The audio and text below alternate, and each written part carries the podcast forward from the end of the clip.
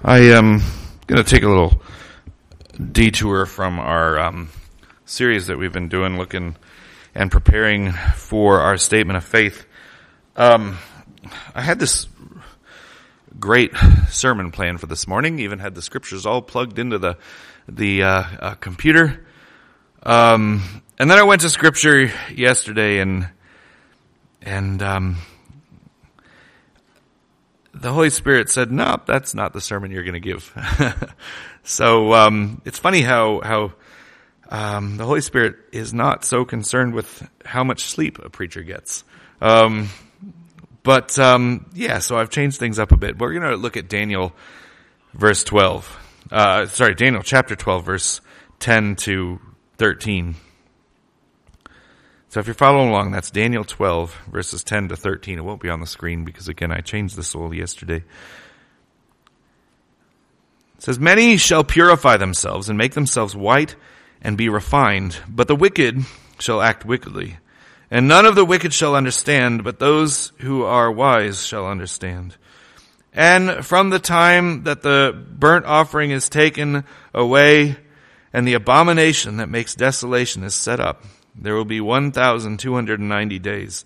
Blessed is he who waits and arrives at the 1,335 days. But go your way till the end, and you shall rest and shall stand in the allotted place at the end of days.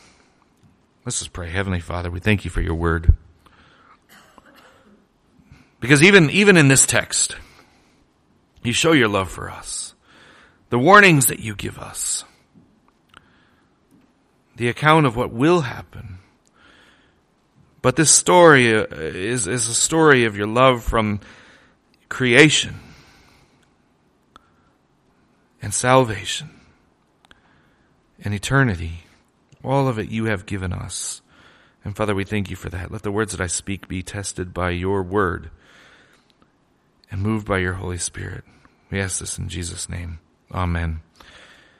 You know, this isn't isn't probably going to be an easy sermon for for me to give, um, because this this is a difficult subject, and and it's a subject that I've been asked about a lot. I'm not going to cover this this full text because this is well, I've I've done this series on on Daniel. It's it's a whole half a year's series to cover what, what Daniel's talking about, but, but he's talking about here the, the end times and, and what is to be expected, what, what God knows is going to happen but the center of this is this notion that, that, that, that, that the problem here with all of this is this thing called the abomination that makes desolation.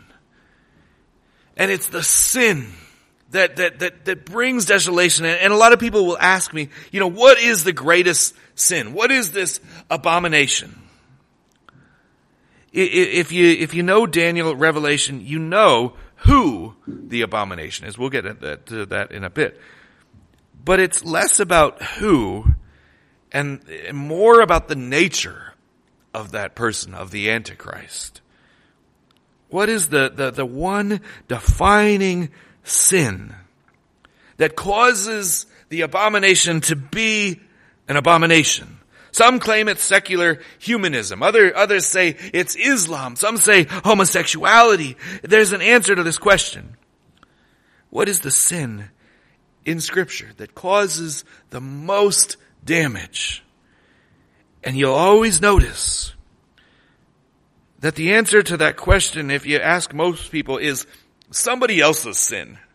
right? If you ask that question, what is the sin that is the worst sin? Most people will say, it's the sin that that other guy deals with.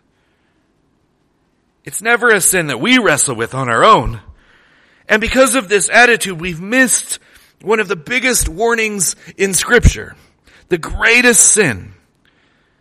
And, and, and, and, and if you search the scriptures, you'll see this to be true. Is pride.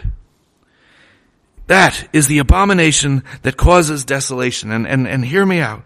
I'll explain why. How did we get into this mess in the first place? Pride. The snake went to Eve and said, hey, you know what? You can be like God. Pride.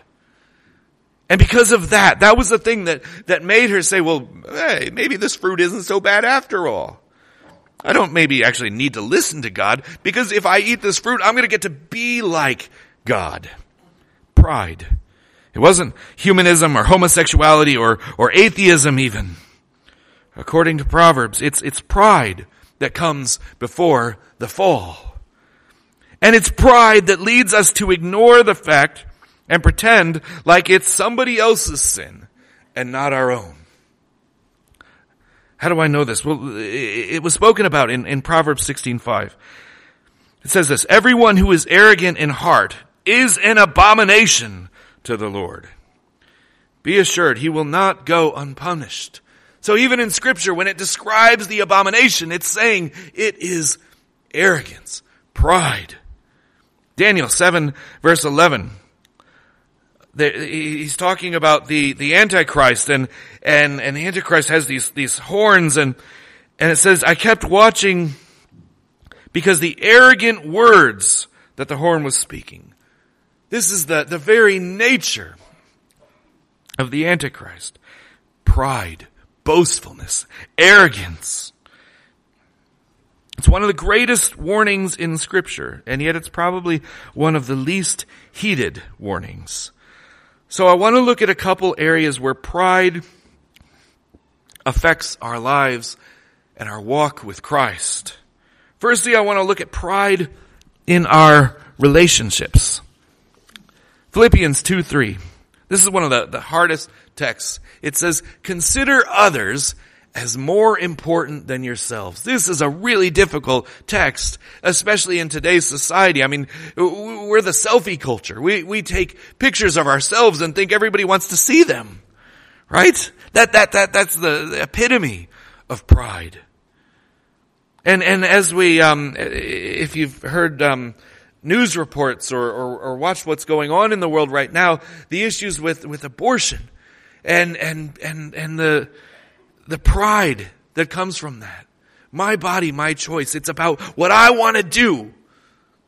Not about how this affects somebody else, not about the rest of the world. It's about me and what I want and, and my rights. This shouldn't be a surprise to us. What did Jesus teach? If anyone would come after me, he must deny himself and take up his cross. Matthew 16, 24 the, the, the, the teachings of the cross is the opposite of pride. What we just sang, that's the gospel message. Yet not I, but Christ. This is one of the things that, that shuts down our pride. When we understand the gospel, we understand that we're not saved because of what we have done. We're not saved because of the merit that we have earned. We're not a believer, uh, we're not a Christian because of how good we are and, and how we, we, the image we have. All of those things are not because of us, but because of Christ. Ephesians 2 8. We are saved by grace through faith, not by works, so that no man may boast.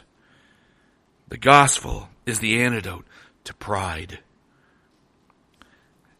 When we read 1 Corinthians 12, all of us then who know this gospel, who believe this, this truth, we're, we're put into the body of Christ. And, and why? So that we can build each other up. So that we can build others up. We don't come to church so, so we can just soak in everything for ourselves, but so that we can build others up with the gifts that have been given to us. Again, it's exactly what, what Jesus is talking about. Deny yourself and take up your cross. But see, again, we live in this selfie society. It's all about how I feel, what I think, what I want, how I look, the image I want to give, the image I want to have, even worship. This is huge. Our, our main uh, conversation today about worship. What do I get out of it? Right? Uh, but the Bible says you gathering with other believers is not just about what you get out of it, but also what you are giving. Right? You're using your gifts to build one another up.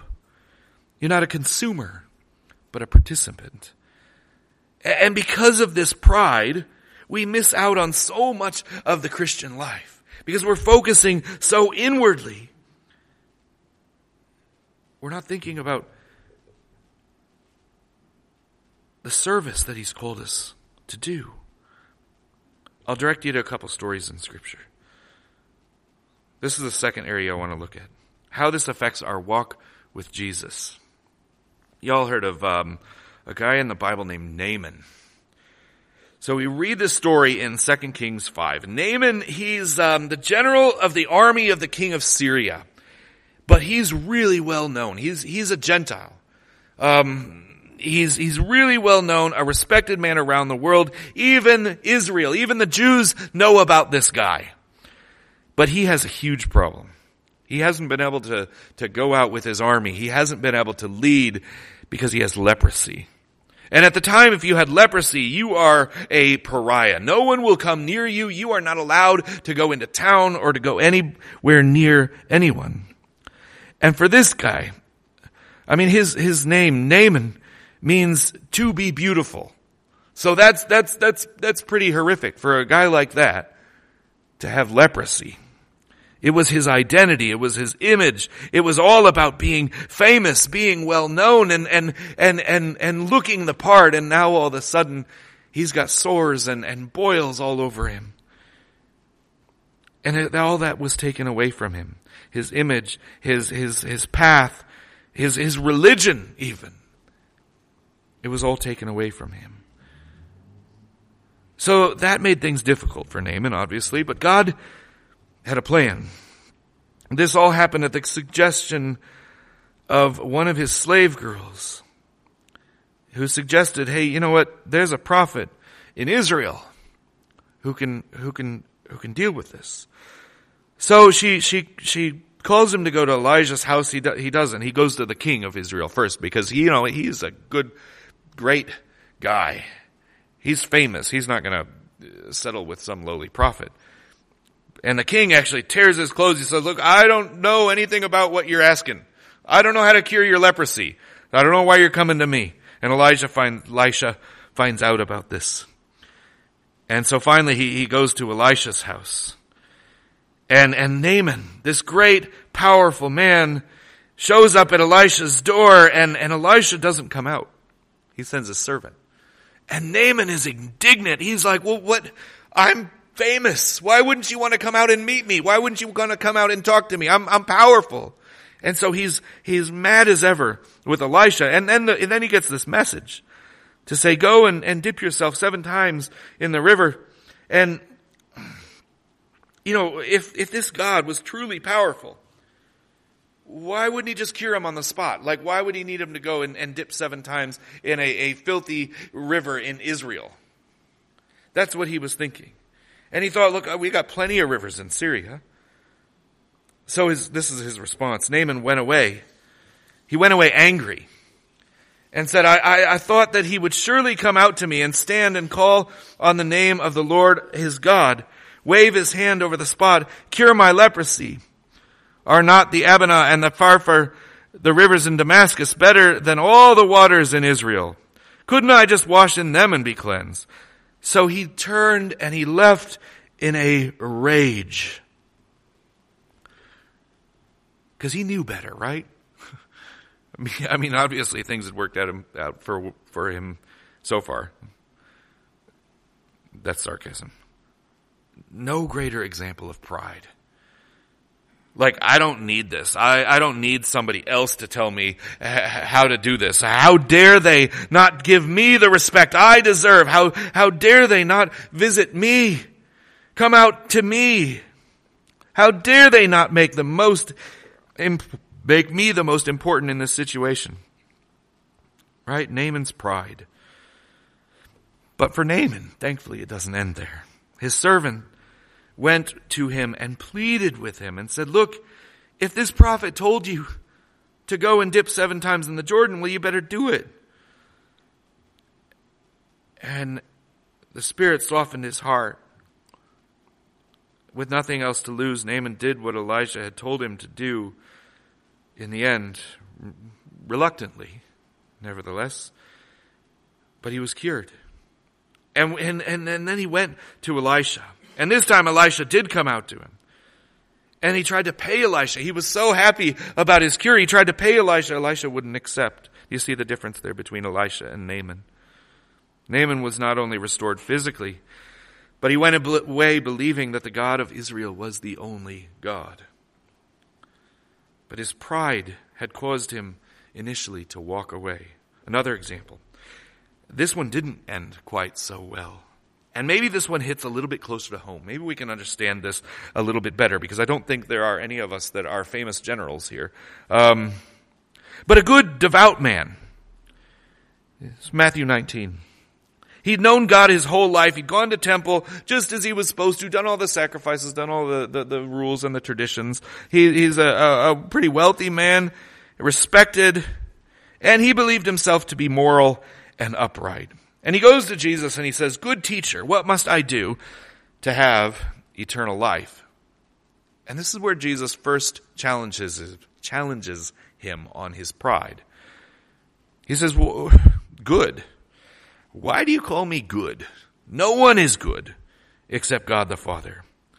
This is a great uh, response. Whenever you ask somebody, you know, how, how is it that God's going to let you into heaven? And they say, well, I'm a good person. Go here. Jesus says, no, nobody is good except God the Father. And, and this is where we start to see his pride of this young man. And Jesus says, no one's good except God the Father. Then, then the man proceeds to tell Jesus, I'm good too. Right? That's exactly what he says. Jesus said, nobody is good except God the Father. And he says, yeah, and me. Me, me as well. And, and he said, look, I've kept all the commands since I was a child. Pride also leads to lying. Um, but Jesus says, okay, well, let's test that. If you want eternal life, you have to sell all of your possessions, rid yourself of your old life, because that's really what it was about. It wasn't about having money. It wasn't about having wealth. It was the fact that this man, his whole his whole image, his whole life had been wrapped up. I mean, that's his identity. The rich young man. All of that had been wrapped up in, in, in, in his money, his, his image, his titles, his prestige, his fashion, his, his status. He says, Jesus says, get rid of all that and follow me. And well, the man realizing now the implications of his question and his unwillingness to let go of that, walked away from Jesus. He walked away from eternal life. He didn't want salvation because he was so prideful that he loved his image so much that he wasn't going to be born again. He didn't want to be a new person. He wanted to be himself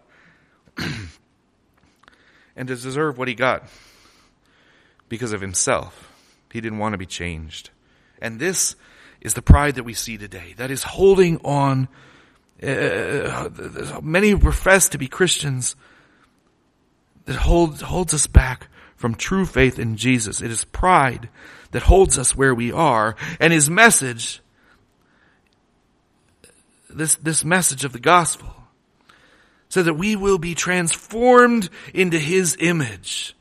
And the message, that message about how if we're a believer, we will be changed is probably one of the most unpopular messages I've ever preached. And, and if you disagree with that message, Go to the Word and see. God never leaves a disciple to sit in one place. The place that they have created, their own image, their, their own lifestyle. He never does that. Instead he says, deny yourself and follow me. Deny your status. Deny your self-made plans. In James, he, he uh, we read in scripture that it, that it says, you know, don't say to God, I'm going to do this or I'm going to do that tomorrow but say, if it is His will, He's going to change you. And I believe that today, the reason so many Christians are feeling blah, that's the best word I could come up with for there, for that. And I've heard this especially since COVID. So many Christians feeling just flat in their walk. And I believe the reason is because we become stagnant.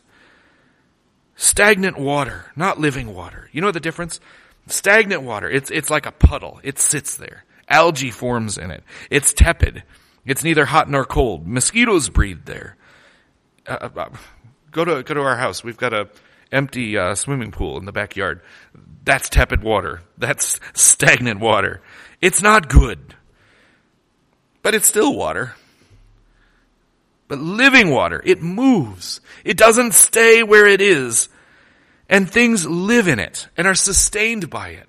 In fact, the, the stagnant water, in fact, causes death quite often. No, really, like, like diseases that, that come from stagnant and stale water cause death all around the world. Living water, however, causes life. And the difference is stagnant water doesn't move, and living water is always moving. Too many Christians uh, are, are, are, have, have, have accepted this stagnation. And the difference between stagnant and living is movement. So many self-proclaimed Christians say, you know what, I'm going to stay where I am. If God tries to move me, I ain't going. Don't challenge me. Don't change my opinions. Don't convict me. Don't talk about anything that's difficult. Don't talk about the issues that we face in daily life. Just make me feel comfortable where I am. And ah, uh, you know, I, I don't need to say it actually. because I would imagine if you are a believer, you know that tug. You know that calling. You know that in your heart. Even if you're one who's saying, I'm not going to move, you know that He's calling you to move. You feel the uncomfortableness. Is that a word, uncomfortableness? You feel uncomfortable where you are. Things don't seem quite right, and you feel that conviction. You feel that He's calling you to do something different. Different from what you've planned. You know, like Naaman Everything that he had done didn't work. But God called him to do something different. And it was different than his plans. You know that. You feel that push. Unfortunately, it's often pride that causes us to stay still. And for so many, the response is, is when we hear that uncomfortableness. We, we, we hear that conviction of God's word too many people don't respond by denying themselves and, and, and listening, but rather they go find teachers who will satisfy their comfort, their own itching ears, and find words that will satisfy them. And I can't stress this enough. If, if you're truly in His grace, He will never leave you the same. That is what the rich young man, that, that story is telling us. Because of his pride, he, he didn't understand this. And that leads to my final point, which is how does this pride affect our growth and conviction? You know, so many will say, you know, it's, it's just not my image. Or, or if, if you talk about sharing the gospel with somebody, you talk about praying out loud, you talk about, about preaching even. People say, no, that, that's just not me. That's just not who I am. That's not where my friends are. It's not my culture. Doesn't fit into my life plans. I'm just not that kind of person. I'm just not a theologian, right? I'm, I'm just not an academic. I could go on. Have you read the Bible? Do you know of any example in scripture where God ever took that kind of response seriously? No, not, not one. Moses. I'm just not capable, God. Right? Did God listen to Moses? No. Abraham, I'm too old. Yeah, Sarah even laughed at God. But they still were transformed and changed. Jeremiah, I'm too young. Saul, it's, it's, it's just not me to be king. Saul even hid behind the luggage when he was, when he was, um, coronated. Elijah, I'm too tired. Paul, and this is a good one. I'm too busy hating and killing Christians. Do you think God ever listened to them? No, he said, look, I've got a plan for you, and that's the plan. He, he doesn't listen to the argument, I'm this or I'm that. But he says, I'm going to change you into what I need you to be. Instead, he changes us. He transforms us. He grows us not into our own image, but into his. one of the ones that I struggle with, and and this is where I'll, I'll I might get a bit challenging, and I hope that you would take this on board. I hear people say I'm I'm I'm just not a theologian. I'm I'm just you know I just I'm just not academic. I don't really study the Bible. I don't really have the capacity to learn more. However it's phrased. I want to use this as an example. You know, we hold on to that image, and oftentimes that holds us back.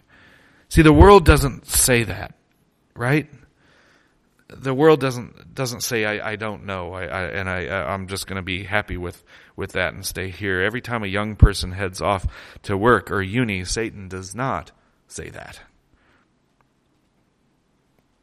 They go off and and hear people claim with authority to be academics, to be theologians, and yet what they teach is a lie. Would you do whatever you could to reach those who are influenced like that? Remember the parable of the sheep, right? One sheep walks away and the shepherd leaves the 99 to find that one. You know, that parable is talking about the nature of God. His, his children leave and, and he doesn't say, oh, you know what? That sheep, he should have stayed. I, uh, there's nothing I can do now. Oh well. Right? He doesn't say that. And, and I, I deleted and retyped that several times. I wrestled with it and, and prayed about this for a long time and it's convicting. It's convicting to me too. But it's in the Bible right? Um, you know, we can't just say, you know what, I'm, I'm not there, so I'm just going to give up. I'm just going to stay where I'm at. I'm so glad that God never did that with me, right? The amount of times I rejected my heavenly father and he said, not once. He never said this. Oh, well, I tried. He's, he's, he's, I'm going to give up with him. No, he pursued me even while I was still a sinner. And he gave himself up for me. And remember what he told us. He said, love one another as I have loved you. Is that how we love each other? That when, that, that we would give up and say, you know, I'm just not gonna, I'm not, I'm just not good at sharing. I'm just not an academic. I'm not, no. That we would be willing to leave that place, to leave the 99, to give up our image, our station, our career, so that we can follow Him. So, back to that, I'm, I'm just not a theologian thing. Uh, I just don't pray out loud. It's just not my thing. I'm not academic. I can't read the Bible. I'm just not good with sharing my faith. It's just not me. You know, I think I can speak for others. My my children were dedicated in this church, as were several other kids and parents. And there was a promise made before God by those in attendance, by those here, that you would help them grow up into Christ. You know, we need you to know how to share your faith. Like, especially in this day, more than ever, we need you to know how to share your faith, as do your own children and grandchildren. For the sake of our children, you need to be the influence. You need to be more academic than that professor who claims to know that God is dead. You need to have a more of an influence over their life than that person. We need you to know how to pray with them how to show them to pray. Men, men especially. We need our kids to see godly men who know how to live out their faith. We can't do it on our own. That's why we're part of a church, right? Not pridefully doing everything for ourselves. And here's the kicker. Our kids, they're going to grow up and, and, and the influence of the world is, is going to be on them. But we need you to be the influence and and if you're to the point where you say, I just don't know how to do that, don't stop there. Learn, grow. Be willing to, to change your, your image or, or to be changed, to grow up in Him. And I can tell you when, when Jeremiah says, I'm, I'm too young, God didn't say, oh, sorry, Jeremiah, you're right. I'll, I'll, I'll find somebody else. No.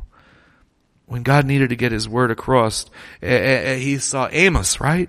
He didn't say, oh, sorry, Amos, I forgot. You're just a shepherd. You're not a theologian. I'll go choose somebody else. No.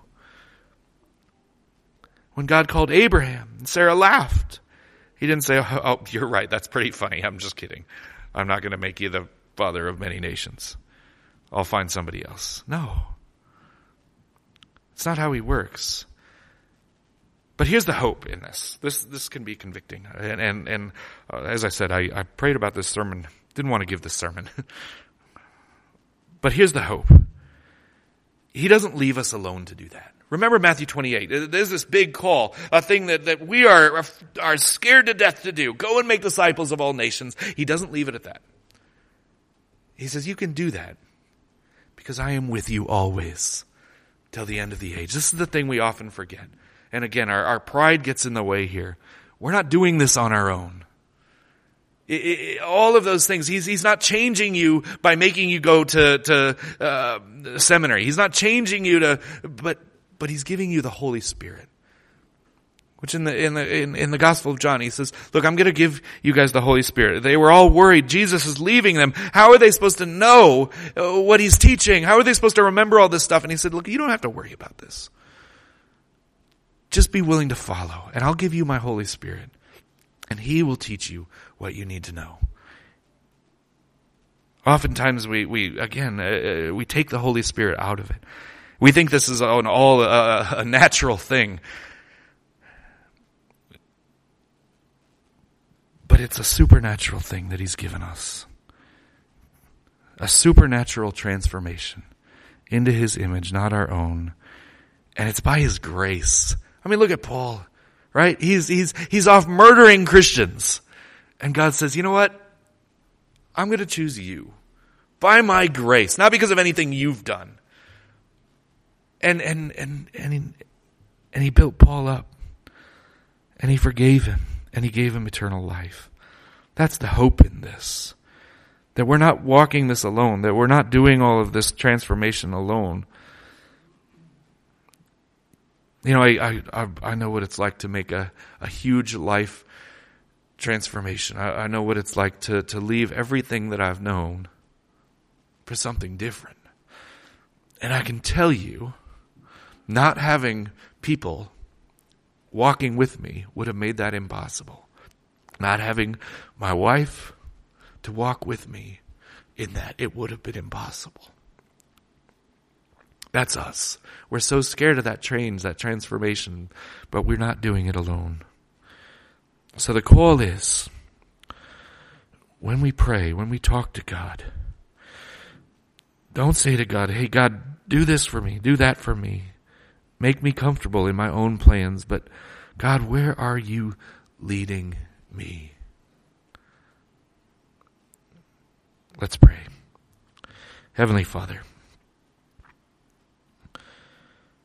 give us your conviction. A conviction that makes us uncomfortable to sit in one place and to be stagnant and move us Give us your Holy Spirit that, that, that would soften our hearts, that we would listen. Father, lead us to your word that we can see the testimony of so many who have been transformed. And in that transformation, they've seen your glory, your eternal goodness. It's there.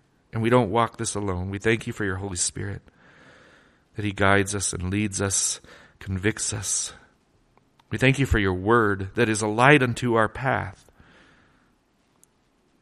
That we're not walking in a dark place through you, but that you're leading us and you're guiding us by your grace and your goodness and your power and your authority and your sovereignty. Remove that pride within us that wants to do it on our own. Father, we ask this in Jesus' name. Amen.